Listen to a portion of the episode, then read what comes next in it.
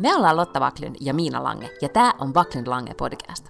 Tässä podcastissa puhutaan vapaasti ja huumorilla elämästä keskellä ruuhkavuosia.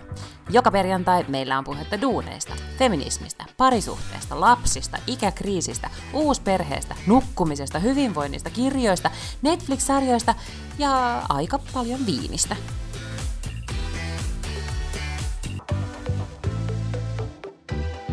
Miina, missä sä oot? Nyt mä istun äh, Foren saarella Sydersandin leirintäalueen parkkipaikalla autossa. tämä on hyvin glamuröösiä tämä, tota, Ei. tämä podcasting-elämä.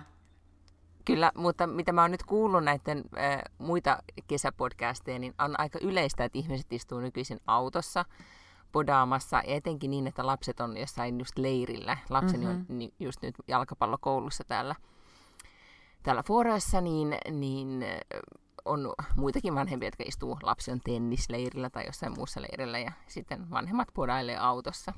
I see. No mä podailen mm. ihan tästä mun keittiön pöydän äärestä, eli täältä mun perusstudio-settingistä. Ymmärrän. No miten sulla on viikko mennyt? Hmm. Ootas nyt, mä yritän muistaa, että mitä mä oon tällä viikolla tehnyt. Kaikki viikot on samanlaisia, kun on vähän tällainen niin kuin, ei ihan töitä, mutta ei ihan loma meininki, niin sitten jotenkin on vähän tällaista sekavaa. Eipä tässä kuule, kävin eilen nyt ensimmäistä kertaa sitten tuolla Senaatin torin äh, suurterassilla, eli Jannen karsinassa kävin. Siellähän mm-hmm. oli oikein... Onko se nimi nyt siis Jannen karsina? En mä tiedä, mä kuulin jostain semmoisen nimikkeen, en mä tiedä mikä se oikeasti on. Senaatin torin joku suurterassi. Niin oikein mukavaa, enkä ymmärrä yhtään mitä varten torit pitäisi pitää tyhjillä aina niin kuin koko vuoden ympäri, kun niiden pitäisi kaikkien tietenkin olla terasseja Oliko siellä siis paljon porukkaa?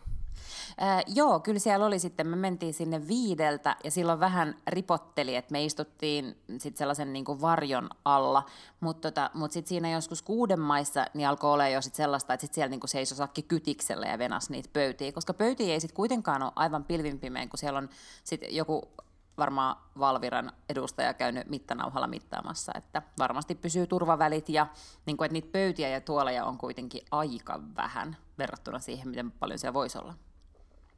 Niin aivan, siis sehän voisi olla semmoinen ikään kuin, mikä on se olutfestivaali. Mm. Niin, just semmoinen meininki, mutta nyt oletan, että sellaista meininkiä ei ole. Ei ole, ei. No siis, kun mä mietin, että istuisi, niin kuin, tietenkin, että jos on ihan tyhjillä istuu yksin siellä keskellä tori, niin se voi olla niin kuin ankeeta, että toihan kyllä edellyttää konseptia, että siellä on ihmisiä. se, se on kyllä ihan totta, joo. joo. Voi olla, että ei toi aivan... No enpä tiedä, hei, nyt kun mä mietin asiaa, niin kyllähän siellä on sitten taas niin kuin joulun allahan siellä on ne, se joulutori tai semmoinen. Silloinhan se on myös aivan täyteen ammuttu. Eli jos tämä korona on käynnissä vielä silloin, ja jos ne päättää sen järjestää, niin sitten siellä on varmaan sellainen jonotussysteemi, koska ei kaikkia voi päästä sinne vaeltamaan, hengittelemään toistensa päälle. Ei tietenkään. Mä katsoin, ähm, Sami Sykkö, toimittaja, on, taisi olla nyt lomalla Mykonoksella. Mm-hmm, joo. On, joo, ja tota, raportoi siellä, että kuinka, kuinka uimaranalla siis ihan mittanauhan kanssa asetellaan aurinkotuolit. Millainen fiilis tulee, kun sä näet, että jengi postailee jostain matkoilta? Koska mä näin kanssa, että Sami oli siellä ja varmasti Sami on todella varovainen ja kaikkea sellaista, mutta heti vähän sille, että oikeasti lähdet sä niinku ulkomaille? No siis mä ajattelen, no, tästä päästäänkin ensimmäiseen puheenaiheeseen, joka kuitenkin on pandemia. Niin tota, siis mä itse mua ärsyttää miettii, tai mulle tulee siitä, kun mä katson näitä niin kuin matkakuvia, niin mä oon silleen, että mä välillä unohdan, että on mikään pandemia, koska mä olin itsekin vähän silleen, että uu, olisipa kiva mm. lähteä reissuun. Ja mä huomaan, että juttelin yhden suomalaisen ystäväni kanssa, joka että vähän oli silleen, että pitäisikö meidän lähteä jonnekin, ja hän oli huomattavasti varovaisempi. Eli mulla niin. on selkeästi tämmöinen ruotsalaisempi asenne tähän, tähän reissaamiseen. Ei toki niinkään yltiöpäinen, kun oli Aftonbladetissa hyvinkin provosoiva juttu, mihin nämä Roodokselle lennätetyt ruotsalaiset turistit olivat jotenkin kritisoineet, että buffet, buffet ei tuntunut samalta kuin ennen, mikä oli siis aivan niin kuin todella provo-juttu ja herätti ihmisissä. Sitten sekä Ruotsissa kyllä toki, mutta etenkin myös sit Suomessa, kun Suomessa siitä uutisoitiin, niin niin Raivo, että eikö nyt ruotsalaiset ymmärrä, että jotkut asiat vaan ovat nyt muuttuneet pandemian vuoksi.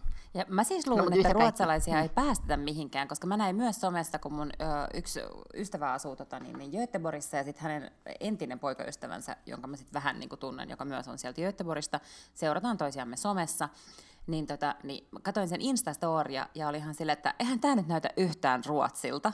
Ja sitten mulla oli oikein pakko, tiedätkö, ruveta katsoa, että missä se on. Ja sitten menin niinku, se, stalkkaamaan tätä asiaa siellä somessa, niin se on Turkissa. Sitten mä olin silleen, että miten ruotsalaiset lähtee mihinkään, kun niiden pitäisi ymmärtää, että ne ei saa mennä mihinkään tartuttamaan muita ihmisiä. Että mä olin jotenkin siitä vielä enemmän loukkaantunut kuin siitä, että suomalaiset on lähtenyt johonkin. Ymmärrän. No siis mä huomaan, että täällähän siis jengi on lähtenyt siis, ne jotka esimerkiksi käy paljon Etelä-Ranskassa lomilla, niin ne on nyt menneet Etelä-Ranskan lomilleen. Ja jos niillä on tota, siis siellä huviloita tai jotain, niin huomaan, mm. että aika moni tyyppi on sinne jo sitten mennyt. Mutta tota, mä itse huomasin täällä just kyseisen tämän leirintäalueen jossa on ymmärtääkseni aika ymmär, niin kuin paljon porukkaa täällä Fooressa. Ja täällä on uima-allas, missä sitten meillä on kausikortti sinne uima-altaaseen, että voidaan käydä uimassa. Niin mua ärsytti, kun mä siinä aurinkotuulella makasin, niin sitten tuli vaan joku toinen äiti niin kuin lysähti siihen mun viereisellä aurinkotuolille. Ja kun täällä ei ole kyllä kukaan asetellut niitä mittanauhan kanssa niitä tuoleja, niin mun teki mieli sanoa, että voitko mennä vähän kauemmus. Mm. En sitten sanonut, koska, koska täällä on niin kyllä rento tunnelma, niin sitten oli vähän sellainen olo, että että alaks mä nyt tässä nipottamaan. Mutta siis tämä koko pandemiahomma äh, oli kirjoittanut äh, ymmärtääkseni yhteisen Facebook-tuttumme Veera Luoma-ahon, jonka seinältä monesti aikaisemminkin olemme siteeranneet erilaisia kiinnostavia keskusteluita, koska siellä, siellä seinällä tapahtuu, tämä on siis Facebookissa, jos en ole sitä maininnut, niin, niin Veera oli lukenut, äh, olikohan se nyt jonkun, olikohan sitten Hesarin artikkelin vai jonkun suomalaisen iltapäivälehden artikkelin siitä, just nimenomaan tästä Aftonbladetin tai siinä olisi myös siteerattu tätä Aftonbladetin juttua, mistä mä mainitsin, eli sitä, että kuinka nämä Roodokselle lennätetyt ruotsalaiset, joita sitten kuulemma nyt on vaan siis yksi ryhmä, joka sinne pääsi, koska sen piti olla joku tämmöinen niin kuin, tiedätkö, mm-hmm. testimatka tai näin. Ja, ja sitten ruodoslaiset oli järkyttyneitä, että ylipäätään ne ruotsalaiset tuli sinne, mutta sitten näitä ruotsalaisia, jotka siellä oli, niin niitä oli haastateltu siinä jutussa ja he olivat tuottuneita just esimerkiksi, että buffet tuntui kliiniseltä, e, kun oli mm-hmm. ollut muoviseinää yms. Ja, ja sitten, tota, ja kuten sanottu, niin mun mielestä se artikkeli oli, oli aika niin kuin provo, eikä ehkä todellakaan vastaa sitä, mitä suurin osa ruotsalaisista ajattelee, I don't know. Mutta yhtä kaikki, se kirjoitti sitten ää, keskustelua siitä, tai Vera teki itse kommentoi siinä ensin, että, että, tota, että onpa jännä lukea eri maiden niin kuin näitä koronauutisointia tai pandemiauutisointia, että miten eri eri maat suhtautuu ja, ja et on erikoinen tämä Ruotsin meininki. Ja sitten siellä ihmiset, jotka ymmärtääkseni osa oli asunut Ruotsissa tai tunsi paljon ruotsalaista kulttuuria, niin kommentoi, että joo, että että tämä nyt kerta kaikesta tämä pandemia paljasti sen, että ruotsalaisen kansanluonteessa on aina ollut vähän tämmöinen niin kuin arrogantti, eh, itsetyytyväinen mm. suhtautumistapa, jonka, joka nyt jollain tavalla niin kuin, no just paljastui tämän pandemian aikana, että, että kuinka niin kuin tämä kansakunta nyt ajattelee, että me kertakaikkisesti vaan tiedämme paremmin kuin muut ja me osaamme tämän asian hoitaa ja muut että vähän silleen niin ylhäältä alaspäin, että muut ei oikein niin kuin taju, mistä Mut se on ihan, on kysymys. Se on ihan totta mun ja, mielestä, ja niin sitten, toi on tosi tunnistettavaa niin, ruotsalaisia, ja, vaikka mä rakastan ruotsalaisia, nehän on niin kuin ystävällisempiä kuin kukaan muu.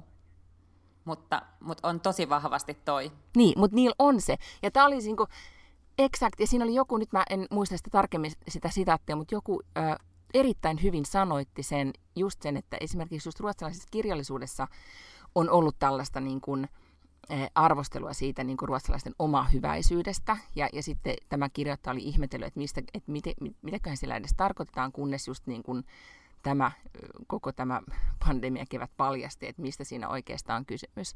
Ja sitten tietenkin käytiin keskustelua siitä, että tietenkin tämmöiset niin kuin mitkä nämä on, kun puhutaan stereotypioista, minkälaisia erilaiset kansakunnat on, niin niissähän on aina jokin perä.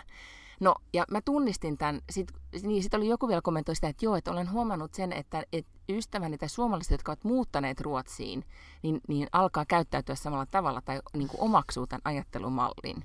Ja, ja tämä teki mulle jotenkin, niin kuin, kun mä yhtäkkiä tajusin, että tiedätkö, toi on tapahtunut mulle. Mä, mä niin kuin ajattelen koko aika, kun mä juttelen mun ruotsalaisten tai suomalaisten ystävien kanssa, niin mä ajattelen koko aika mun mielessäni vähän se, että mm, vitsit kun ei tajua. ja tää on ihan kamala nyt tunnustaa, että, että mä ajattelen, mutta kun mä oon niin kuin, tää mindset, siis hyvänä aika viisi vuotta täällä jo asuneena, niin nyt se mindset on niin kuin ikään kuin tullut muhun tai mun ajattelutapaan tai ideologia tai whatever. Ja, ja, tota, ja mä edelleen totta kai tunnistan se, että minkä takia siis niin kuin suomalaiset mm. esimerkiksi ajattelee, että ruotsalaiset on oma hyväisiä, koska se just ärsyttäisi mun miehessä niin kuin mua aivan valtaisesti ja hänen ystävissään, että heillä on semmoinen asenne, että, että no, se on niin kuin, että ai miten niin, että me ollaan parhaita, no koska me, Joo. Siis Ruotsi vaan on paras. Siis se on jotenkin joku semmoinen niin itsestäänselvyys. No, me tapeltiin koko yksi automatka sitten, kun mä luin tämän päivityksen. Niin niin Vispyyhyn siis tunnin automatka tästä aiheesta. Ja mä yritin selittää mun miehelle, että eikö sä ymmärrä, että toi, toi sun tapa argumentoida kertoo siitä, että sulla on tämmöinen arrogantti niin itsevarma suhtautuminen. Että sä et edes niin kuin, niin kuin tavallaan by default sä et edes pysty ehkä näkemään sitä, koska se just kuuluu tuohon sun diagnoosiin. Ja se oli sille, että se selitti kaikki, että miten me kansakuntana olemme, uskomme logiikkaan ja rationalismiin ja meidän, niin kuin, että ikään kuin, että niiden se ideologia on täysin perustunut siihen, että me vaan tiedämme para- paremmin. Ja se, on, se oli aivan superhämmentävä keskustelu. Toisin kuin kaikki nämä tunteelliset maat, niin kuin Saksa tai Suomi tai Tanska, jotka ei Eks todellakaan niin? usko logiikkaan ja rationaalisuuteen. Mutta se on hämmentävää, että mikään ei myöskään siis kumoa sitä. Et, äh, esimerkiksi Warnerilla pitkään siis mun ruotsalaiset kollegat oli aivan niin kuin ihastuttavia ja fantastisia, mutta hirveän usein kävi niin, että oli jotain tavoitteita, mihin mä kyllä niin kuin pääsin, mutta ne ei päässyt niin kuin niiden myynnissä tai ei tiettyjä tuotteita ei saatu tehtyä tai ei saatu kaupaksi tai asiaa, mitä oltiin yhdessä niin kuin plänätty ja näin. Ja se ei kuitenkaan niin kuin koko, koskaan se ei niin kuin vaikuttanut siihen, että ne oli aina silleen hirveän jotenkin silleen kannustavia ja ystävällisiä ja kohteliaita, mutta aina siellä oli alla se sellainen, että joo, mutta kyllähän siis me ollaan kuitenkin niin kuin suurin ja kaunein, vaikka ne ei enää ollenkaan ollut sitä. Kyllä. Ja, niin kuin millään mm. mittareilla mm, tarkoitan. Ja mä ymmärrän myös se, että se on todella ärsyttävää, koska niin kuin, tai tavallaan se on, jos mä mietin monesti siis ihan siis tavallaan niin kuin, suhtautumista, kun mä niin kuin ruotsalaisten firmojen kanssa, jotka tekee suomalaisten kanssa bisnestä, esimerkiksi juttelee heidän kanssaan, niin heillä on niin kuin, he, he jotenkin välillä niin kuin, puhuu vähän silleen, että ettekö te ymmärrä, niin kuin, että miten suomalaiset ei ymmärrä, mm. että näin kannattaisi tehdä tyyppisesti. Joo. Mutta Mut siis, anteeksi, mä, siis kes- mun... niin, mä mm. sanon vielä mm. tämän, koska kamalinta nyt tässä mun oivalluksessa oli siis se, että et, et, tiedätkö, että mähän olin just etenkin silloin, kun mä olin sit muuttanut, ja olin palannut työelämään, niin mä olin koko aika vähän semmoinen, niin että ettei nyt vaan olisi ollut tosi ylimielinen töissä ja ollut silleen, että Ruotsissa tehdään tällä tavalla, ja ehdotteli kaikenlaisia ideoita. Ja, ja tiedätkö, olin niinku, to, niinku jotenkin yeah. ihan niinku, ila, jotenkin innoissaan tästä kaikesta. Ja nyt tietenkin mä nyt ymmärrän, että ehkä se oli vain sitä, että musta vähitellen sitten tuli ruotsalainen. Tästä tila, käytän tilaisuutta hyväksi ja pyydän anteeksi kaikilta kollegoilta, joita rasitin. Niin kuin Ruotsissa on kaikki paremmin jutuilla. jutuilla niin. Mun oli pakko siis nyt kuitenkin puolustaa, koska mun lähin kollega siellä Ruotsissa, niin, tota, niin oli sit kuitenkin, hänellä on italialaiset sukujuuret, ja hän ei koskaan ollut ihan niin arrogantti kuin ne kaikki muut, vaan hän oli jotenkin vähän erilainen. Niin mä ajattelin, että voikohan se liittyä siihen, että hänellä on näitä, näitä italialaisia sukujuuria, että hänen, hänen ei ollut purru se. Mutta toisaalta hän on kyllä sellaista niin tiettyä ruotsalaista rojalttia, että no sä varmaan tiedät sen lehden Amelia, mm Kyllä. Niin, se on sen äiti, siis se Amelia on Aleksin äiti. No niin, tota, niin, hän on kyllä aivan siis Ineskenes silloin, jos on Amelia on, on. tytär. Vai, vai Eiku, poika? Poika, niin. niin joo. joo. Niin, tota, niin, äh, niin hän ei kuitenkaan koskaan ollut sellainen. Hän oli niin kuin, jotenkin merkittävästi huomasi erilainen kuin he, hänen kollegansa. Se, joo, mutta täytyy kyllä sanoa, että siis aivan, se on ihastuttavaa, että se itse, tietenkin nyt tämä pandemiakeskustelu on erikseen ja mun mielestä tietenkin niin kuin kaikki se, että jo, jos tämmöinen niin ylenpalttinen itsevarmuus aiheuttaa niin kuin tarpeettomia kuolonuhreja, niin se on hyvin, hyvin, hyvin valitettavaa ja mä en halua siihen nyt niin kuin puuttua, mutta mä yleisöllä mm. niin kuin tavallaan ennen pandemiaa ja pandemian jälkeen, niin tavallaan sehän on hirvittävän ihastuttavaa, että ihmiset on niin kamalan itsevarma, kun siitähän tulee sitä, sitä kansakunnan sellainen niin kuin, nytkin kun mä katson näitä perheitä, jotka vaeltavat tuonne uimarannalle, niin ne kaikki kävelee jostain muotilehdestä itsevarmoina kohti rantaa, pellava vaatteet lepattaen. Niin, niin että kukaan niistä ei huuda, kukaan ei ole tuskastunut, vaikka lasten leluja kannetaan niin ikiäsäkki tolkulla sinne rantaan yms. Niin, niin tavallaan niin kuin, se on hirvittävän ihastuttavaa, mutta siinä, siinä on myös just tämä kääntöpuoli, että, että välillä olisi ehkä on ehkä ei, ei, ei koko ajan tarvitse epäillä omia tekemisiä, niin kuin ehkä, ehkä sit jotkut kansakunnat nimeltä mainitsematta tekee, mm-hmm. mutta silti. mutta tällainen havainto. Siis ajattele ehkä, että mm-hmm. et musta on tullut tota, tämä, Ruotsalainen. Niin. Arrogantti, Arrogantti oma hyvänen. Oma hyvänen, joka ruotsalainen. ja mä aina kauheasti fokusoin, kun mä juttelen just ystävien kanssa tästä pandemiasta. Mä se, mm, se on, niin kuin, mä myötäilen pääsääntöisesti. niin sun pitää jotenkin olla tietysti, erityisnöyrä musta näissä pandemiakeskusteluissa suomalaisten kanssa. Ei, koska siis just tämä, että mä saatan niin kuin vaan no, unohtaa koko asian. Joo. Mutta no, yhtä kaikki pandemiasta mä nyt vaan sanon sen verran vielä, että ehkä niin kuin, luin äsken ison jutun Hesarista siitä, miten, miten Kalifornia nyt pandemia koettelee ja etenkin, että kuinka se on jakanut mm-hmm. yhden osavaltion kahtia, sen hyvinvoivan pohjoisen ja, ja hu, vähän huonoin etelän. Ja ne esimerkit siitä, että kun, kun Jenkeissä sitä sosiaaliturvaa tai mitään turvaverkkoja ei ole tänne, vaan kolmannen sektorin varassa, niin kyllä se jälki on aika murhaavaa siellä tällä hetkellä. Niin kuin Joo, on. Koko, Siinä koko luki, että koulut on, koulut on niin kuin ainoa, mikä enää tavallaan on olemassa. Ja jos talouden, niin kuin, tai jos miettii jenkkitaloutta, että jos sen toipuminen nyt tätä, kun se kierre on niin, niin kuin totaalisen nopea, niin kuin nopeat, kun pien, pienet bisnekset menettää, ihmiset menee työttömiksi, jota joutuu työttömiksi mm. ja mitä sitten tapahtuu, että et toipuminen kestää niin kuin vuoteen 2030, niin se on menetetty vuosikymmen niin, niin kuin alun perin niin kuin pelättiinkin. Mm, näin on. Oh. on. No mut joo. Puhutaanko jostain hauskemmasta? No puhutaan. No jos mä puhun vaikka palkkamurhista vähän. Joo, se, sepä. Cheerful.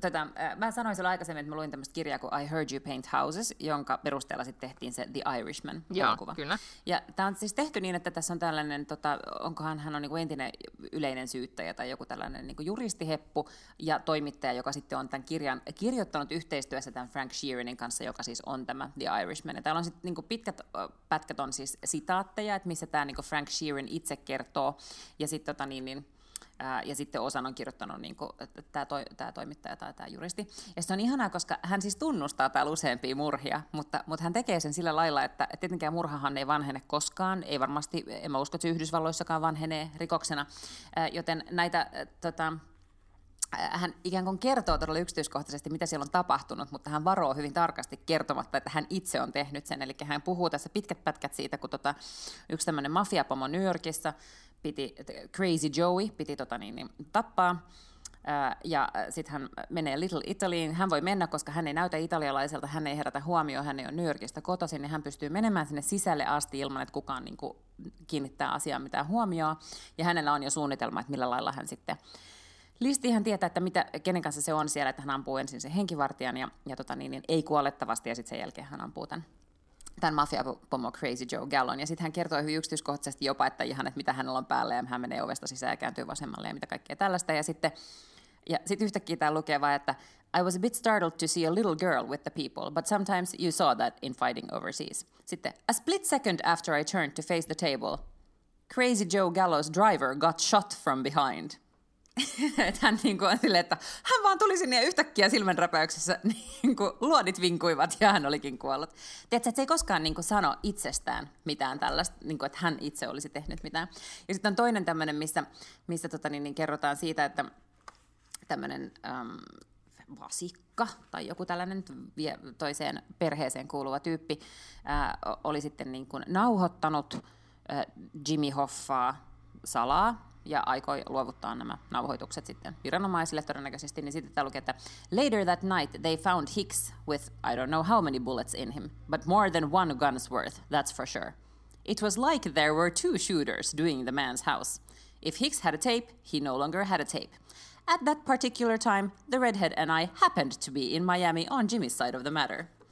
Tiedätkö, että, mm-hmm. että selkeästi kaksi miestä ampui tämän miehen. Samaan aikaan minä ja ystäväni olimme siellä niin kuin samassa kaupungissa. Niin musta on hauskaa, miten se tunnustaa murhia.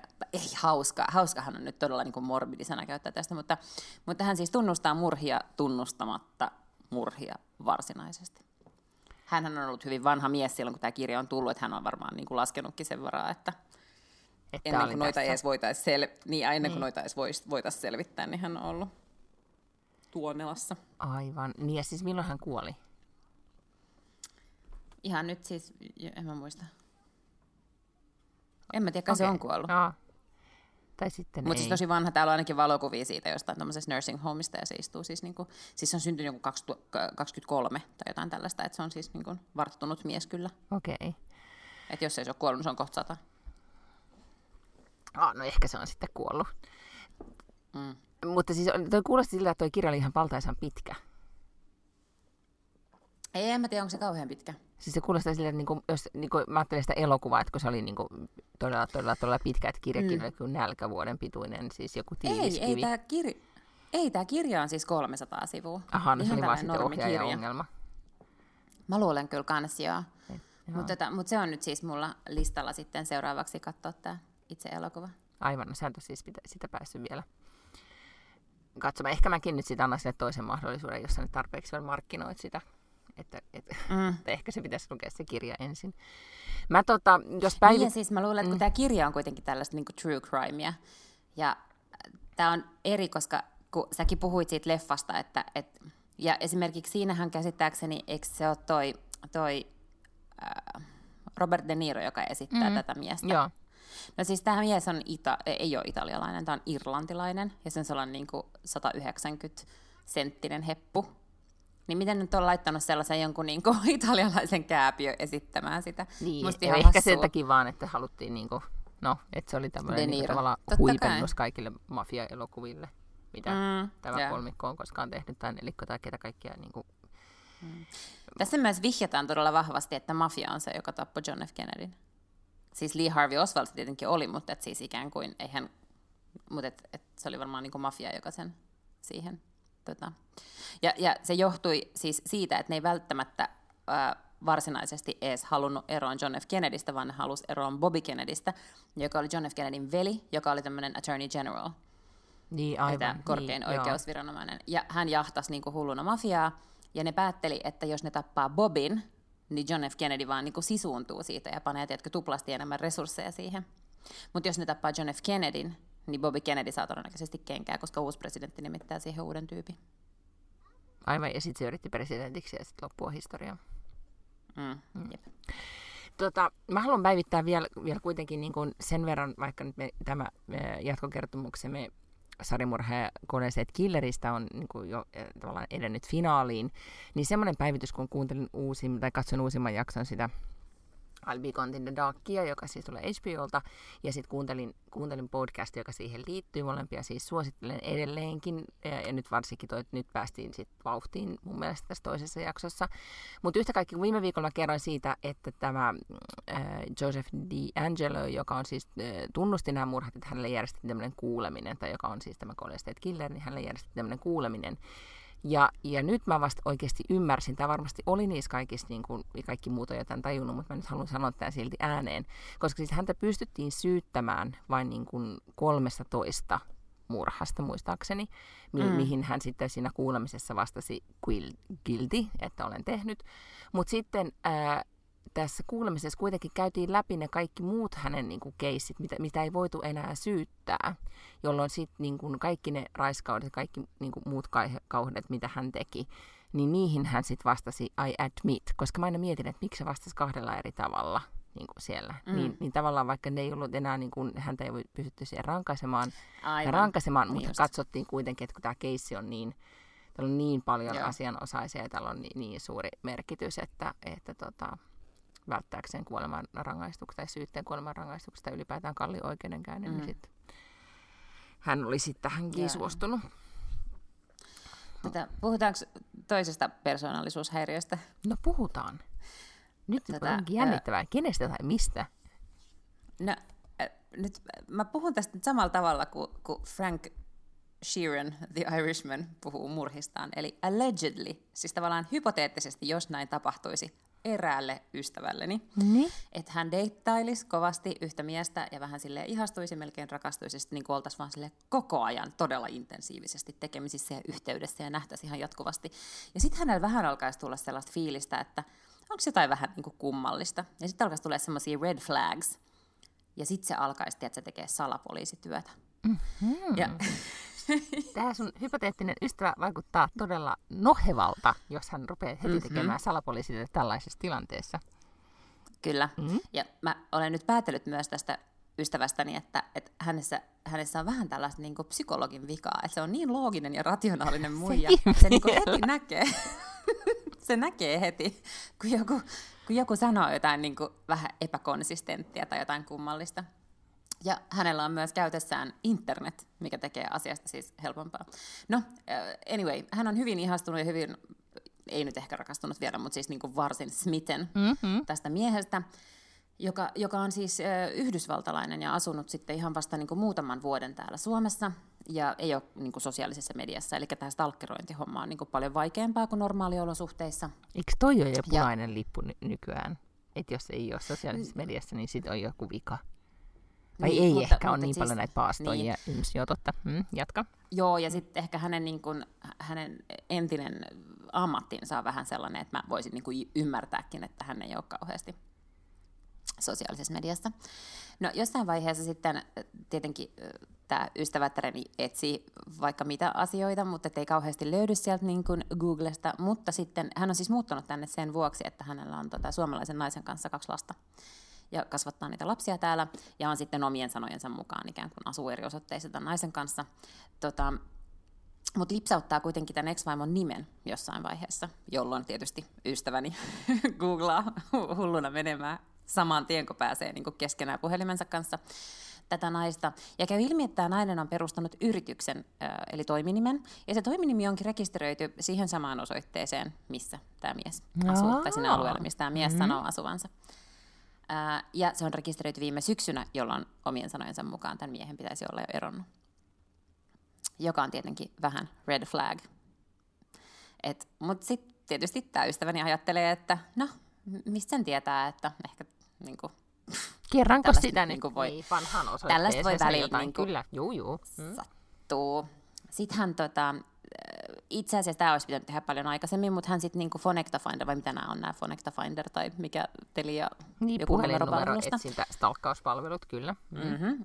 Niin hakee siis tämän miehen puhelinnumerolla, ja käy ilmi, että sen miehen puhelinnumero on rekisteröity sen naisen nimiin. No, tai että on, on niinku samassa. No se on tosi erikoista, mutta sitten toisaalta mun ystävä myös ajattelee, että, että niin kun se on ulkomaalainen ja silloin kun se on tullut Suomeen, niin ehkä ulkomaalaiset ei heti saa mitään muuta kuin prepaid-liittymiä, että se pitää niin laittaa jonkun toisen nimi. Ja ajattelee, että no, ehkä tämäkin voi vielä niin kuin silleen slide. mutta sitten jossain vaiheessa hän ymmärsi, että kun sieltä Sonera, sieltä numeropalvelusta, niin tulikin tämän ex-vaimon ei pelkästään etu- ja sukunimi, vaan myös tämä niinku keskinimi, mikä se on, toinen nimi. Middle niin name, mä koko... muuten kuin middle name, joka ei ole suomea. Niin. niin hän googlasikin koko tällä nimellä ja yhtäkkiä paljastui tämän naisen Instagram-tili. Kylläpäs on, siellä... mietin mikä kikka, ihan tämmöinen niin oikeastaan niin. aika perus toimittajakikka, ystäväsi on hyvin hyvin noheva, jos on tämmöisiä. Mm-hmm. Mm-hmm. Näin on. Ja, tota niin, niin, ja sitten tämä mun ystävä menee, menee sinne sen naisen Instagram-tilille, ja siellä on esimerkiksi tammikuulta kyllä yhteinen valokuva heistä, missä tällä miehellä on kyllä vielä vihkisormus. Ai kauhe. No mitä ystäväsi tekee mm. siinä vaiheessa? No sitten ystäväni, tämä tapahtuu ehkä joskus aamuyöllä, niin ystäväni odottaa pari tuntia. ja, ja tota, pitää vähän konferenssia muutaman ystävän, toisen ystävän kanssa ja, tota, ja sitten vaan laittaa viestin, että voitko soittaa mulle aamulla, kun heräät. Niin. No. Ja sitten, niin, sitten ystäväni puhuu hänen kanssaan puhelimessa ja kysyy, että et, et, onko sä naimisissa? Ja hän sanoi, että en. Ja sitten se jaksaa siis jankuttaa oh tätä my God. ihan viimeiseen asti. Eli siis täysin siis kielsi loppuun saakka? Joo, kyllä siinäkin vaiheessa, kun tämä ystäväni hyvin sille amerikkalaisen tyyliin on se, että exhibit A, ja sitten on niin kuin kahdeksan eri asiaa, mitkä hän on listannut, jotka siis todistaa kyllä tästä avioliiton voimassaolosta vielä. Mutta siis nyt kun mainitsit tämän sanan psykopaatti, niin, niin se, että siis, ah, toimiko hän vielä mm, niin, en. että hän kään, mutta mm. käänsikö hän vielä niin kuin ikään kuin, että, että tämä ystävä olisi ollut niin kuin sekopää? Että tyyliin, että hän on niin kuin vähän niin kuin keksinyt näitä kaikkia tai... Tai tiedätkö, ei, niin kuin, ei, se, niin. ei se silleen ei, ei sanonut, mutta, mutta tota, niin, niin ehkä jotenkin oli sanonut, että Aa, no, että, että jos se lukee Facebookissa, niin kai se sitten on totta. Tai niin kuin silleen mm. vähän sarkastisesti.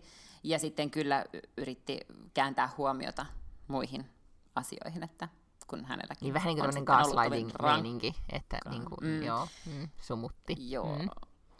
Niin, ehkä, ehkä kyllä vähän sellainen olo jäi tälle ystävättärelleni. Mutta niin, sitten äh, tota, niin mä en siis sanaa niin psykopaatti käyttänyt, mutta sen sijaan vähän ystäväni sitten googlasi narsistista tämmöistä, mikä Mm. oireyhtymää tai mikä se onkaan. Niin, joo. Ja siellä kyllä itse asiassa todella monet tota, oireista, että löytyy tällaisia listoja ympäri internettiä, että, että mistä tiedät deittailet kuin narsistia.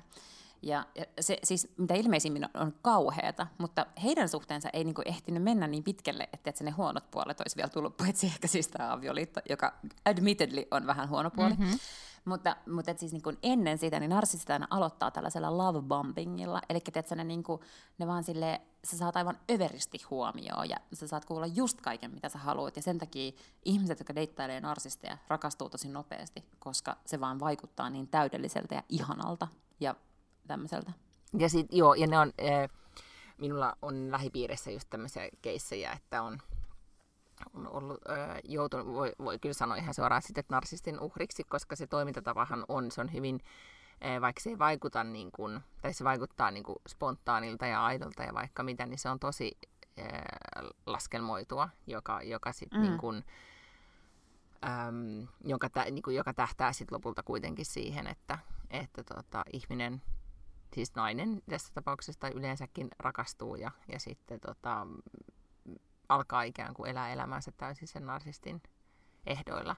Tästä itse Mm. asiassa oli, ö, musta oli kamalan kiinnostavaa, mä en tiedä, tämä ei ehkä nyt ole kaik, kaikkien mielestä maailman kiinnostavinta, mutta, mutta mun mielestä kyllä siis Ruotsissa on tämmöinen somevaikuttaja, pitkän linjan toimittaja ja blokkaaja Sofi Farman, jota, jota olen seurannut nämä, nämä kaikki vuodet, joka on siis äh, silloin oma uimapukumerkki ja edelleen ymmärtääkseni aika iso blogi ja sata, yli 100 000 seuraajaa Instagramissa ja näin. Mutta hänellä oli, siis hän asui New Yorkissa ja rakastui, tai tapasi Verbierissä sitten tämmöisen sveitsiläisen New Yorkissa asuvan miljonäärin. Ja he menivät sitten yhteen ja vaikuttivat kyllä onnellisilta ja sitten saivat ihan lapsenkin ja asuivat sitten Sveitsissä, tai Sofia asui siellä Sveitsissä ymmärtääkseni vuoden tai kaksi. Ja sitten muutti takaisin Tukholmaan. Ja ei koskaan kauheasti avannut siinä vaiheessa, kun tästä, tästä erosta on nyt muutama vuosi, pari-kolme vuotta, niin avannut niitä eron syitä. Mutta just nyt, en, me, hänellä on podcasti kahden ystävänsä kanssa, niin just viimeisessä jaksossa ennen heidän kesätaukoaan, niin hän avautui tai niin kuin kertoi siitä, että, että oikeastaan just siitä niin kuin dynamiikasta, mikä pari, niin kuin tämän tyyppisissä parisuhteissa on, että, että voi olla oikeasti niin kuin tosi vahva, itsenäinen, älykäs, niin kuin, tiedätkö, kaikkea mahdollista. Ja sitten e, päätyy parisuhteeseen tällaisen miehen kanssa, joka sitten, hän kertoi niin kuin sitä, että miten, miten sitten sisältäpäin, tai sen, sen parisuhteen sisällä, sitten se toinen alkaa niin kuin lopulta murentaa sun itsetuntoa Joo. ja tapaa, minkä, mi, niin tavallaan, että sit susta lopulta tulee sen niin kuin, no, narsistin minuuden jatke tai Mm-hmm. uhri tai Joo. niin edelleen. Ja, ja se oli Ja tosi, siis, mm. niin, se oli mun mielestä vaan tosi koskettavaa tai yllättävää, että kun oikeasti kun miettii omia, omaa ystäväpiiriä ja ylipäätään näitä keissejä kun lukee, niin kuka tahansa voi joutua. Y- y- y- minäkin tunnen ystäväsi, hän vaikuttaa hyvin niin kuin määrätietoiselta, loogiselta ja järkevältä ihmiseltä, ja silti se voi tapahtua kelle tahansa. Ja tämä on mun mielestä ihan super, sen takia niitä listoja siellä netissä on, että ihmiset tajuaisi, ja silti se on tosi vaikeaa tajuta, kun sä oot siinä tilanteessa. No aivan, ja siis totta kai jossain vaiheessahan se olisi mennyt myös siihen. Nyt mä luulen, että tämä mun ystäväni varmasti niin kuin, tiedätkö, sidestepped a landmine silleen viime hetkellä, mm. koska epäilemättä, tiedätkö, niin kuin kuukausikin vielä, niin hän olisi ollut aivan jotenkin korviaan myöten rakastunut, ja sitten varmaan olisi alkanut taas niin kuin ne todella huonot puolet. Eli voin siis hänen puolestaan sanoa, että narsistia kannattaa deittailla kaksi kuukautta, koska ne ekat kaksi kuukautta on tosi ihania. Mutta sitten pitää cut your losses and move on. Niin, mm. ja se onkin, ähm, se on siinä se, sit, se tosi vaikea puoli. Plus, plus on myös vaikea niin kuin tietää itse siinä vaiheessa, kun on sit tosi rakastumassa tai onnessa ja se tyyppi vaikuttaa tosi mahtavalta, että mikä on sitten, niin kuin, kun ei tietenkään, ei voi myöskään elää niin, että, että sit ihan kaikkea epäilee. Mutta Mm, ehkä luottaa siihen omaan ikään kuin gut feelingin tai mahatunteeseen, joka usein näissä keisseissä sit kuitenkin ihmisillä on. Tai että siinä voi olla jotain mm. semmoista. Että, koska pelkästään jo se, että tämä on liian hyvä ollakseen totta, niin sehän yleensä mm. on se isoin niin kuin, jättimäinen punainen lippu, joka varoittaa aallokosta. Niin. Älä mene uimaan, vai musta lippu, vai mikä se nyt on. Kyllä. Ja siis se, se on itse asiassa mun mielestä niin tosi tärkeää, mikä kannattaisi muistaa, että, että todennäköisesti aina kannattaa seurata vaistoaan.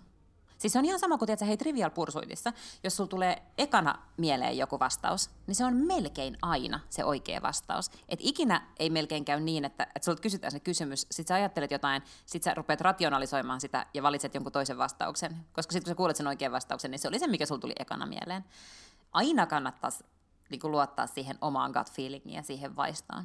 Kyllä. Aina. Mutta sitä kannattaisi niinku pitää enemmän arvossaan, koska monestihan niitä tulee sellaisia instinktejä, ja sitten se vaan aja, jotenkin rationalisoit ohi niiden ja jotenkin ohitat ne. Aina kannattaisi kuunnella sitä. Ainakin mie- antaa sille niinku mahdollisuus. Kyllä, ja sitten jos niinku vähän laajentaa, jos siitä trivial pursuitista elämään, niin yleensä ne syyt sitten alkaa rationalisoida asioita niin, että tämä kannattaisi jo ehkä niin kuin, esimerkiksi se, että oikeasti haluaa hirveästi parisuhteen tai haluaa lapsen tai haluaa, haluaa vaan, että se asia, joka on toteutumassa, onnistuu, niin kuin esimerkiksi just mm. tämän tapaan, että just tämän tyypin kanssa, jonka olen tavannut, niin tai pitää pystyä selittelemään itselleen aika, aika yllättävän pitkään, kunnes sitten tota, totuus voi sitten niin kuin, no siis jossain vaiheessa totuus aina paljastuu.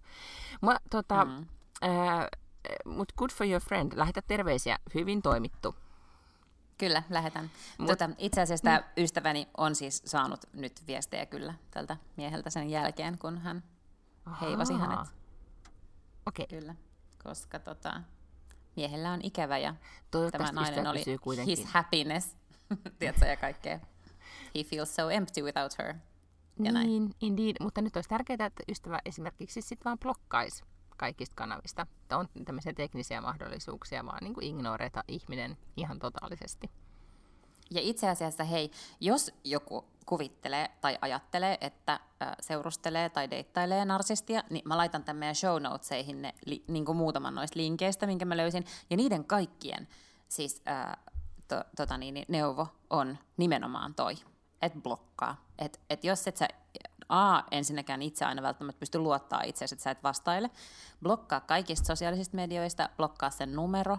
Ja niin kuin, et, et, tämä ei tule ikinä loppumaan, se ei muutu. Mm-mm. Sä et, sä et niin voi muuttaa. Ja sitä paitsi niin kuin monet podcastitkin ja tällaiset, missä puhutaan, missä haastellaan psykologia ja muita, niin, niin ihmiset siis niin sanoo, että ei narsisti oikeastaan voi muuttua, koska ei se halua muuttua, koska ei siinä ole sen mielestä mitään vikaa. Siis niin kuin, että hän on t- tavallaan niin kuin aika tunnekyvytön. Tai siis niin kuin, hän pystyy kyllä tuntemaan asioita, mutta että, et ei, ei, hän ei pysty tuntemaan empatiaa tai, tai se ei niin kuin kiinnosta häntä. Toisen ihmisen tunteet ei ole ikään kuin relevantteja, ne ei ole koskaan oikein ollut ja ei, ei hän, hän ei niin kuin ole muutoskykyinen. Niin, joo, ja se on mun mielestä tosi kiinnostavaa, että kun kuitenkin narsismista, eten, esimerkiksi Ruotsissa siitä on kirjoitettu ihan valtaisasti ja, ja on kirjoja ja just näitä omakohtaisia kirjoja varmaan Suomessa on aivan sama juttu, en nyt ihan viime vuosien tilannetta tiedä, mutta, mutta ehkä se, että mikä niistä tarinoissa aina toistuu tai ylipäätään koko tuossa jutus on se, että kun se tulee sitten kuitenkin aina, myös jos miettii ystävääsi, niin se tuli ylläty, sille kuitenkin yllätyksenä, että sitten kun sä ajattelet, että että minä en törmää tai että en, en ole sellainen tyyppi, jolle näin kävisi tai whatever. Ja sitten kun niin käy, niin se on aina jotenkin niin kuin yhtä suuri, öö, sokki nyt on ehkä väärä sana, mutta niin kuin järkytys. Ja sit, sen takia ihmiset tarvitsee sitä, tai naiset, nyt mä sanon suoraan, naiset tarvitsee tietoutta siitä tosi tosi paljon enemmän.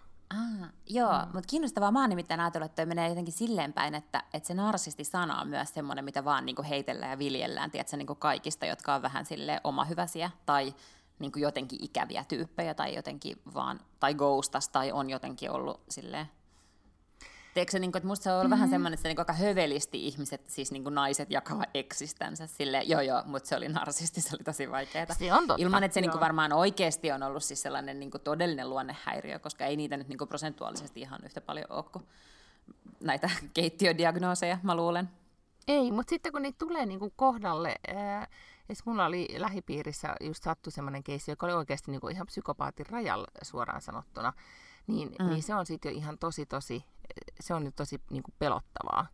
Ja, ja kyllä, et esimerkiksi tässäkin keississä, niin, niin sitten kyllä tehtiin, niin kuin me tehtiin poliisi-ilmoitus vaan niin kuin varuilta, että sitten siinä vaiheessa, kun oli niin kuin välit laitettu poikki, niin tota, kun tämä stalkkasi ja seurasi, ne tehtiin poliisi-ilmoitus mm. niin kuin varuilta, että hei, että tällainen nyt niin kuin on käynnissä, että jos sitten jotain tapahtuu, koska ja se on myös niin kuin, tämä nyt ehkä nyt menee sitten niin kuin pidemmälle, mutta jos just miettii niin kuin parisuhdeväkivaltaa ja niin edelleen, niin, tässä, niin kuin siinä on sama, jos se sitten sattuisi. Kaikkihan näistä ei ole väkivaltaisia, mutta yksi juttuhan on sitten se, että, että myöskin sitten kuitenkin niin kuin, kyllä viranomaisilla, vaikka tuntuu, että se kynnys on tosi korkea, niin kyllä aina voi ilmoittaa, koska sitten mm. ne tietää aina ne muutkin ilmoitukset, vaikka ne ei voi kertoa tai näin, että, että tavallaan mm. niin kuin sinne sitten jää aina, aina joku rekisteri. Pahinta noissa on ehkä sitten niin. se, että mikä on, niin kuin, jos on, tai niin kuin, että on esimerkiksi just, niin kuin henkinen väkivalta alkaa, tai niin kuin siinä Sofin keississä, kun se kuvaili sitä, että minkälaista hänellä oli ollut, niin se on todella, tota, siitä ei nyt oikein voi mitään ilmoitusta tehdä, vaan se on sitten niin kuin, niin, se on totta. Mm. Ja toi on mun mielestä vähän niin kuin hassua, että, että kun puhutaan, koska nyt just mä tein tonne sinne poikkeusajan podcastiin, tein tota niin, niin perheväkivallasta siis jakson tuossa muutamia viikkoja sitten, ja, ja paljon kävin siis tuolla Ensi- ja turvakodin liiton sivuilla, josta oli toinen asiantuntijahaastattelussa, ja, ja niin kuin luin näistä asioista, ja kun se ei ole pelkästään sitä fyysistä väkivaltaa, että ihan ikään kuin yhtä pahaa, että vaikka ei sua piestä, niin se henkinen väkivalta, taloudellinen väkivalta ja digitaalinen väkivalta, eli se, että esimerkiksi sun sun someasioit kyttäillään tai se käy lukea sun viestejä sulta salaa tai, tai mm, niin kuin pakottaa sut näyttää sun puhelinta tai jotain tällaista, niin nämä on niin kuin oikeasti ihan yhtä pahoja. Ne saa ihan ihmisen voimaan siis ihan yhtä pahoin, vaikkei niin kuin mustelmia tai, tai tota niin, niin jotain niin kuin fyysistä tapahdukaan sulle, jonka takia ihmiset ei niin kuin koe, että he voivat ilmoittaa sellaisesta asiasta, vaikka oikeasti siinä vaiheessa pitäisi myös häipyä. Se on väkivaltaa sekin. Kyllä. Ja silloin se vaatii just sitä, että on niin kuin, että myös lähipiiri on alert, jotenkin niin kuin osaa myös mm. kysyä oikeita kysymyksiä tai on, on tota, tai esimerkiksi sitä on vaan, miten sen sanoo, saatavilla läsnä, koska niin kun, ettei, ettei ajattele, että se toinen jollain tavalla pystyisi tekemään. Ehkä se sellainen, että mitä nuorempana ajatteli, että jos ihminen on ton tyyppisessä suhteessa, siis nainen, miksi mä sanon koko ajan ihminen, kun mä tarkoitan naista, nainen on ton mm. tyyppisessä suhteessa, jotenkin ajattelee, että se on oma valinta. Että kyllähän siitä sitten voisi lähteä. Nyt, nyt tässä iässä jo ymmärtää ja näitä keissejä niin paljon nähneenä, niin tajuaa, että se ei, kun se sitten jossain vaiheessa se ei enää muutu omaksi valinnaksi. Että vaikka se toinen mm. vaikuttaa, että sanoo, että kaikki on ok ja ei tässä mitään, niin voi ollakin sitten, että, että se niin kuin, ei todellakaan ole ok, mutta se ei, mm. niin, on vaan syitä, että minkä takia sitten ei, ei lähde. Mutta mä olisin halunnut, hyvä ja tärkeä, tota, mikä tämä nyt oli, aihe, niin. Mm-hmm. Mutta yeah. mä, tavallaan liittyy tähän, eh, nyt mä en tiedä missä sun ö, ystäväsi tapasi tämän persoonallisuushäiriöisen amerikkalaisen. Internetissä. Internetissä, no kas. Kun me ollaan nyt molemmat luettu se ollaan nyt puhuttu Dolly Aldertonista tässä pari jaksoa, jo- jolla on siis The High Low podcast Wonder Sykesin kanssa Briteissä. Ja hän on siis kaksi-kolme vuotta sitten kirjoitti tämmöisen kirjan, jonka nimi oli, mikä se nyt oli? Kaikki mitä tiedän. Se on e- niin. Suomeksi se oli Kaikki mitä tiedän ää, bileistä, treffeistä, ystävyydestä, elämästä, rakkaudesta, vaikka sitten vaan oikeastaan Joo. kaikki mitä tiedän rakkaudesta. Mutta hän, joka on siis tämmöisen milleniaalinaisen tavallaan miten, voisiko, en voi sanoa muistelmat, mutta elämäkerta omakohtainen mm. Joo. No, tilitys. Yhtä kaikki, siinähän monesti, ja itse asiassa Dolly ja Pandora puhui just yhdessä podcastissakin, jota kuuntelin, niin, niin puhuivat tästä niin kuin virtuaalisesta ihastumisesta, tai sitä, että miten se on niin kuin milleniaalien ää, niin kuin ykkösihastumistapa, joka on siis se, että, että netissä ihastuu, ja että kuinka tärkeää mm-hmm. on sitten äh, ikään kuin hallinnoida sitä virtuaalista ihastumista niin, että ei anna sen mennä liian pitkälle, vaan että, että ikään kuin tapaa sit mahdollisimman nopeasti, tai sitten jos vaikka on mm. kestänyt mm. esimerkiksi pandemian aikana virtuaalista deittailua hirvittävän pitkään, mutta sitten kuitenkin pystyy niin kun suhteuttamaan omat odotukset, jotka on kehittyneet siinä virtuaalisuhteen aikana, sit siinä vaiheessa kun tapaa ihmisen, se oli kuulemma milleniaalin yksi tämmöisiä niin suurimpia parisuhde, tai parisuuden aloitushaasteita, että miten päästä sen odotus virtuaali no, virtuaalisen mielikuvan ja, tai omien odotusten ja, ja sit todellisuuden välisen kuilun yli loikkaamaan. Ja kuulemma X-sukupolvi on siinä erittäin huono, siis meikäläiset, koska me ei, niin kuin, me ei olla tehty sitä siirtymää tarpeeksi usein, toisin kuin sitten taas nuoremmat ovat. Niin mitä sanot, melkein milleniaali tai ehkä juuri, juuri, juuri milleniaalina? No mä oon kyllä just siinä rajalla, koska jotkuthan sanoo, että milleniaalit alkaa vuodesta 80 syntyneistä ja jotkut sanoo, että ne alkaa vuodesta 81 syntyneitä. Ja mähän on 80 syntynyt, mä oon niinku joidenkin, joidenkin määritelmien mukaan vain milleniaali ja niidenkin niin tosi vanha milleniaali. Koska kyllä mä niin tätä kirjaa lukiessakin, niin mä silleen pyörittelin pari kertaa silmiä, niin kun oli jotenkin niin, niin saatana vaikea täyttää 30. Sitten mä silleen, oh, niin tosikin tällaista, oh, vellihousujen tuollaista niin tilitystä. Tiedätkö, että siinä oli aika usein mun mielestä sellaista, niin kuin, että oh my god, kuka on keksinyt kirjoittaa tämän kirjan. Se on tosi viihdyttävä ja se kannattaa lukea mun mielestä, mm. mutta siinä oli aika paljon sellaista, niin kuin, tai ehkä musta on vaan tullut sellainen niin kuin vanhempi nainen, joka on silleen, että, niin. että aina niin kuin nuoriso jotenkin valittaa, miten niillä on niin vaikeeta. Just mä luin sitä juurikin. ei oikeasti, niin, mä niin kuin mun mielestä sillä ei oikeasti ollut vaikeaa.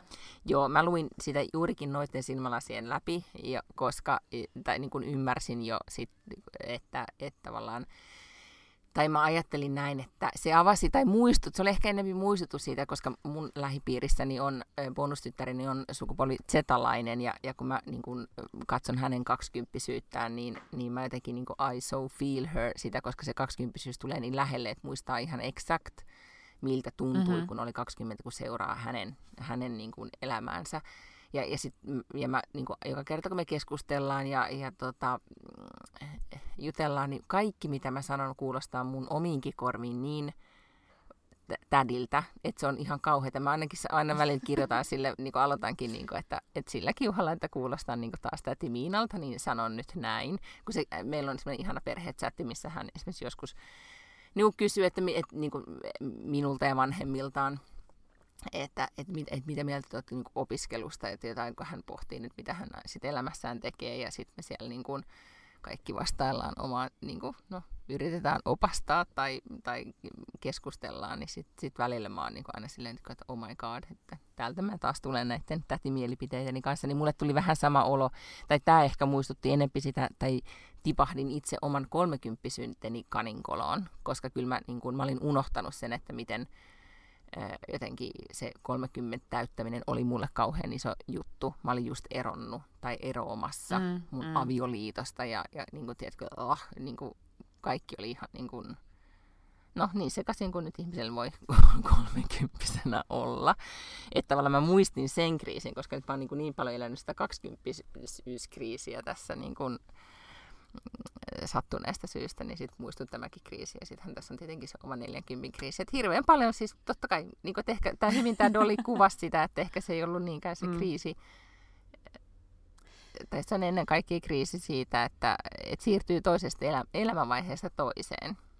Mm. Ja siis mä luulen, että, että se mikä häntä siis kriisiytti osittain oli tietysti se, että hän ikään kuin teki niitä ö, yhteiskunnan normiasioita myöhemmin, tai ei välttämättä ollenkaan. Tiedätkö, niin kuin, että, että se eli sitä, että hän täytti 30 ja ystävät alkoi jo olemaan naimisissa ja niillä alkoi olemaan lapsia ja niillä oli asuntoja.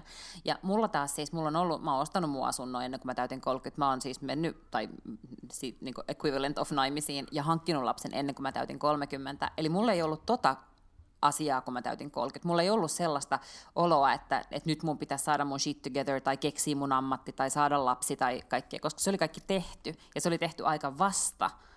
Eli se, mä luulen, mm. että sen takia mulla ei ehkä ole ollut sellaista 30 kriisiä varsinaisesti. Nyt tietenkin voi olla tämä eri tilanne, kun tulee tällainen kuin 40 kriisi, mutta wait, let's wait and see. Niin, mä luin nyt jostain, olikohan se tässä kirjassa nyt vai jossain muualla se, että, että naisilla se, oli se varmaan tuossa kirjassa, että 30 kriisi on parisuun, niin kuin ihmissuhteinen kriisi ja 40 kriisi on urakriisi, minkä mä kyllä ehkä niin kuin tunnistan myös sitten mm, Joo, niin mutta, just, mutta, mutta, siis tämä, mikä siis oli ihanasti kirjoitettu kirja, sen takia musta oli ihanaa, että säkin luit sen, mä kuuntelin sen ja nyt ja mä tajusin, että se ehkä niin kuin parhaimmillaan se oli, mun mielestä oli myös tosi hyvä suomennos, että ehkä olisi ollutkin kiva sitten lukea se myöskin, mutta yhtä kaikki niin, niin tota, se oli pari semmoista niin kuin havaintoa vaan, mitä, mitä mun mielestä hän tosi kivasti kuvasti tai sanoitti, ja ne oli just sitä, että liittyy just tähän 30, joka oli se, että, että tota, kun teki tällainen tämmöinen sitaatti, että voi luoja sanoin, kun hänen musertavat sanansa upposivat tajuntaasi. et enää pääse pois, olet vakiasukas. Kaikki aikuisuuteen liittyvä ironia on mennyttä. Ja tavallaan toi on niinku, just niin kuin, että kolmekymppisen se ironia on mennyttä. No nyt kun on nelikymppinen, niin mä ajattelen just, että se todellakin on mennyttä. Ja sen on ehkä sitten niinku, jotenkin hämmentävällä tavalla, niinku, ehkä siihen liittyy sellainen niinku hyväksyminen, joka on jotenkin, niinku, että tavallaan sille edelleen niinku, voi naureskella tai jotenkin suhtautua vähän silleen niinku, että et voi kamala, että tämä kaikki nyt on oikeasti tapahtunut. Et mä eilen illalla siis googlasin, että kun täällä Fooreissa ja ylipäätään Kotlannissa on tämmöisiä ihania kivimuureja, ja meillä on hirveästi kiviä, ja mä haluaisin oppia rakentaa semmoisen kivimuurin meidän niin tuohon tontille. Ja sitten täällä tietenkin on paikallisessa kansanopistossa järjestää jollain niin kuin, tota, tilalla meidän lähellä, niin järjestetään tämmöisiä kivimuurin rakennuskursseja. Niin kuin rakenna perinteinen kivimuurikurssi, joka oli tokikin niin kuin täyteen puukattu jo tässä vaiheessa. Niin mä mietin, että kun, siis kaikki me keski-ikäiset kesäloman viettäjät niin haaveilla, että voi kun olisi kiva, kun olisi kiva kivimuuri. Ja mikään ei tunnu niin keski-ikäiseltä, kun tiedätkö, googlettaa sitä ja juoda roseeta ja olla silleen, että oispa kiva. Ja sitten me, sit me käydään mun miehen kanssa keskustelua, oh että, että miten, miten, tota, miten tämä kompostointi. Ja sitten me keskustellaan siitä kompostoinnista tai että miten meidän ulkorakennuksen seinät, niin kuin miten ne paneloidaan. Ja googletaan erilaisia perinteisiä panelointimenetelmiä. Niin vittu se on, anteeksi nyt tuli kirjasana, mutta siis se on tosi keski-ikäistä. Et ja, ja en mä tiedä, sitten mm. välillä tuntuu, että olisipa, että se, niin, No, mutta joo, mulla liittyy tosi paljon siihen, että, että, että, ehkä sitten kun tavallaan tapahtunut lopulta ne kaikki asiat, että, että sai, sai lapsen ja näin, että sitten sit kun ne jutut tapahtuu, niin sitten voi vähän niin kuin huokasta ja olla silleen, että oh, okei, okay. yksi tota, mitä sitten, vaikka se tällaista onkin. Mutta sitten täytyy sanoa, että niin. hänellä oli myös sitten, ihan mä listasin, niin kun, siellä oli muutamia sellaisia kappaleita, siellä oli myös ruokareseptejä, se oli tuli nälkä, koska ne oli hyvin yksityiskohtaisia, mm. se miten hän kuvaisi niitä ruokareseptejä. Mutta sitten oli tämmöisiä muutamia lukuja, missä hän oli kerännyt erilaisia niin kuin sanontoja tai lausahduksia ja niin edelleen. Ja, ja tota, mä en tiedä, luiksi, tai siis muistaakseni tämän luvun, missä oli, että, että niin kuin, mä en muista mikä tämä otsikko oli jotenkin, niin kuin, että lausahduksia suunnilleen ei pitäisi sanoa ääneen tai jotka on ärsyttäviä tai näin. Mm. Niin, tota, niin, nämä oli, oli mun mielestä, mä alkoi naurattaa, kun mä luin näitä, koska ne oli tämmöisiä minä en ota alkuruokaa, otatko sinä? Sitten Joo. viihdyn paremmin jätkäporukoissa. Olen synnynnäinen mm-hmm. myyjä. E, Sitten okei, okay, no joo, tämä on kolmekymppisillä, mutta menin juuri kihloihin. Sitten olit eilen aika humalassa. Ja sitten mietin, uu, kuka ei näe? Okei, okay, mä en ole kuullut tätä pitkä aikaa, mutta mä muistan kuinka ärsyttävää toi oli, että noin sanottiin. Joo, todellakin. Ja sitten, to, ja Ootas nyt. Mutta mut se on totta. Niin. Mä siis kuuntelin sen englanniksi. Hän lukee sen itse, mikä mun uh, mielestä on todella hyvä, ihana koska ääni silloin... ja ihana yläluokkainen tapa ääntää, koska hän on käynyt toki yksityisen jonkun koulun. Mutta tota, niin, niin se, se tarkoittaa sitä, että se pystyy painottamaan ne asiat oikein, ja sehän on selkeästi niin kuin humoristinen ihminen, eli hän ikään kuin osaa deliver sitten ne, ne lauseet sillä lailla, kun hän on ne aivoissaan ajatellut, mikä mun mielestä on, on aina niin kuin hyvä asia. Mutta se on totta, että toi kannattaisi ehkä lukea sen takia, että siellä on paljon tällaisia niin kuin just tuommoisia kokoelmia, esimerkiksi lausahduksia, mutta sitten siellä on vaikka, meneeköhän ne vuosien mukaan, että että 30 vuotta, kaikki mitä tiedän rakkaudesta, ja sitten se niinku listaa asioita. Ja tuommoisia listoja on jotenkin helpompi hahmottaa, kun sä luet niitä, kun että jos joku lukee niitä sulle päähän. Tajuut se, mitä mä tarkoitan? Tajuan, joo, joo, joo. Et, et kun sä kuuntelet joo. tarinaa, niin se onnistuu, se soljuu ja sä tavallaan pysyt siinä kärryillä, mutta kun pitäisi niinku sisäistää joku yksittäinen lause ja vähän niinku jotenkin jäädä siihen, niin silloin kannattaisi just lukea kirjaa. Just näin. Ja itse asiassa tää, mua, ää, tää, hän muistutti tosi paljon ja en yhtään ihmettele, että hän on tämän kirjan kirjoittanut, koska niin kuin, tulee Briteistä ja on siellä on siis tämä, mä en tiedä, luitko sä koskaan tätä, et ehkä lukenut, mutta minua, tämä muistutti tosi paljon Adrian Moulista, Sue Tonsedin kla- klassikohahmosta vuodelta. Ensimmäinen kirja tuli mm. vuonna 1982, niin kuin, kun Adrian Moule oli 13 vuotta ja kolme neljäsosaa vuotta vanha. Mä rakastin niitä kirjoja, mikä on hämmentävää, että semmoinen finni, finninen teinipoika herätti muassa niin paljon niin kuin, ei nyt voi sanoa intohimoa, koska se oli musta ällöttävä tyyppi, mutta jotenkin se tapa, mm, millä se kirjat oli kirjoitettu ja miten hauskoja mm. ne oli ja näin, niin siis mä muistan edelleenkin kohtauksia ulkoa sieltä, että miten hän kävi hoitamassa isoisänsä ja ruokki sen koiraa tai whatever. Niin tota, ja sitten mä aloin googlata, mitä sun Onset on kirjoittanut myöhemmin. Hän on, sitten mä en tiennyt, että Adrian Molin elämä on jatkunut, että siitä on siis tullut jatko-osia. Niin kuin, että kun Mulla on on yksi näistä, mm, mulla on yksi niistä kirjoista. Mä voin antaa sen sulle, jos No onko se, onko se yhä haus, niin kuin yhtä hauska kuin silloin? No ei, mä oon varmaan lukenut sitä, mä oon varmaan mm. vaan haalinut sen itselleni. Mä voin lukea sen ja sitten antaa. Mulla tämä kirjakasa kasvaa, koska, hei mun täytyy tässä vaiheessa eh, shout out ja kiitokset, koska me ollaan puhuttu tässä podissa siitä, että mä haluaisin lukea ne Sally Roonin kirjat, kun ollaan puhuttu, että on kirjoittanut sen Normal People ja Conversations with Ja mä Friends. katsoin sen lopulta loppuun ja olihan se ihana se sarja, voi kertakaikkisesti, se oli ihana. Mm. Mm. Niin mä olen sanonut, että mä haluaisin lukea, mutta mä haluaisin lukea ne englanniksi. Niitä ei löydy tuolta kirjapalvelusta ja sitten kirjastossa taas se jono on sellainen kuin Skiljardin vuoden pituinen. Niin kuule, meidän yksi kuuntelijamme oli kuunnellut ja lähetti mulle Instagramissa viestin ja sanoi, että hän on just ostanut ne molemmat englanniksi. Ja kun hän on lukenut ne, niin hän voi lainaa ne mulle. Niin uh, kävin kuule tapaamassa ihanaa. Nooraa toissapäivänä, joo, ja nyt mulla on nämä molemmat tässä nyt ottamassa. Tästä on vähän tullut tämmöinen kirjakerhopodi. Niin on, niin on. Koska ja hei, ei haluatko... muuta tapahdu meidän elämässä, niin, niin, niin, niin joudutaan niin. ystävien ei, tarinoita ei lainaille yms. Mm. Ja ei, niin aivan joo, ei voi edes kertoa oman elämän tarinoista, koska ystävälleni tapahtui tällainen narsisti-episodi. Mutta äh, nyt kuule, sä tulet hämmästymään, että, että mä vähän itsekin hämmästyin, kun mulle tuli sähköpostikirjastosta, että varaamasi kirja on tullut. Ja se on kuule tämmöinen Meditation and Mindfulness – The Headspace Guide to Meditation and Mindfulness. Ja sitten mä ihmettelin, että miksi mä oon tällaisen lainannut, mutta muistin, että kun Bill Gates aina tekee näitä kirjalistojansa, niin Bill Gates kirjoitti tästä kirjasta, että tämä oli hänelle hyvin silmiä avaava ja sen jälkeen hän on ehkä meditoinut tai tehnyt jotain mindfulness-asiaa. En nyt muista ihan tarkalleen, mutta kuitenkin Bill Gates sanoi, että pitää lukea. Niin mä olen nyt lainannut tämän ja se on ehdottomasti nyt siis mun lukulistalla. Okei.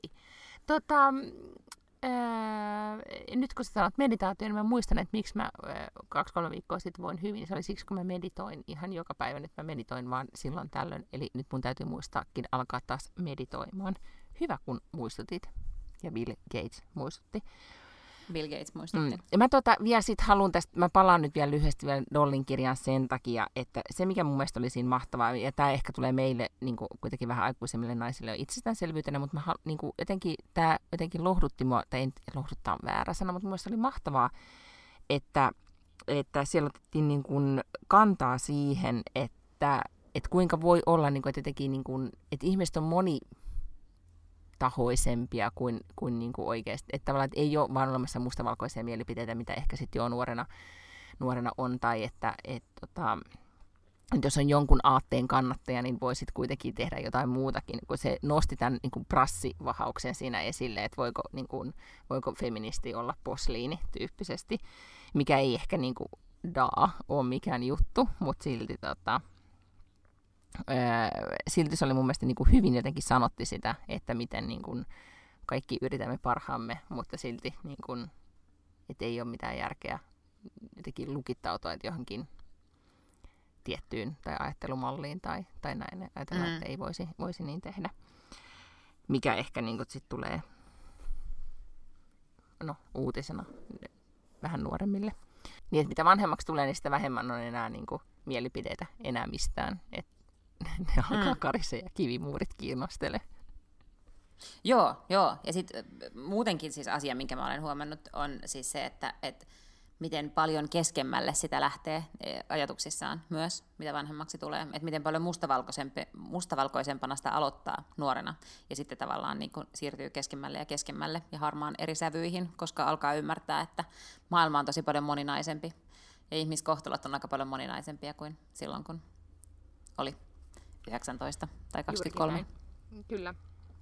Nyt mulla oli tästä johonkin vielä mahtava loppukaneetti, mutta nytpä jo unohdin sen, koska mä aloin katsomaan, että tähän leirintäalueen parkkipaikalle tuli ambulanssi, mikä ei ole koskaan hyvä Oo. merkki, jos on uima-allas lähellä. Mutta no ei. aika rauhallisesti käveli tuossa kahvi, kahvikupille, että ehkä ne tuli vaan kahville okay. tänne. No niin. Mutta hyvä, nyt tältä autosta, missä mä podaan, mä voin ottaa podistudiosta vielä sit kuvankin, niin täällä loppuu nyt niin ihan suoraan sanottuna happi, että mulla vaan hikivirtaa otsassa. Joten, joten mä luulen, että mä menen nyt tonne e, juttelemaan noiden vähän omahyväisten, arroganttien, mutta erittäin tyylikkäiden kesä, e, ruotsalaisten kesäisien kanssa, jotka parveilevat jalkapallokentän laidalla ja, ja kannustavat jälkikasvua, niin liityn siihen joukkoon merimiesneuleissani siellä... ja farkkusortseissa. Voitko esimerkiksi näyttää niille mun kuvaa ja antaa mun puhelinnumeroa? No tai voin. jotain Instatilin yhteystietoja tai jotain Voin semmoista? alkaa tota, lajitteleen mm. tonne. Tässä olisi nyt tätä tällainen niin kuin, ikään kuin... Hei, arvon mitä, meidän on pakko nyt lopettaa. Mun, mun tietokone sanoo, että, että, ku, että, että Okei. on pani, siis se kuumenee. Hei Do! No niin, hei hei!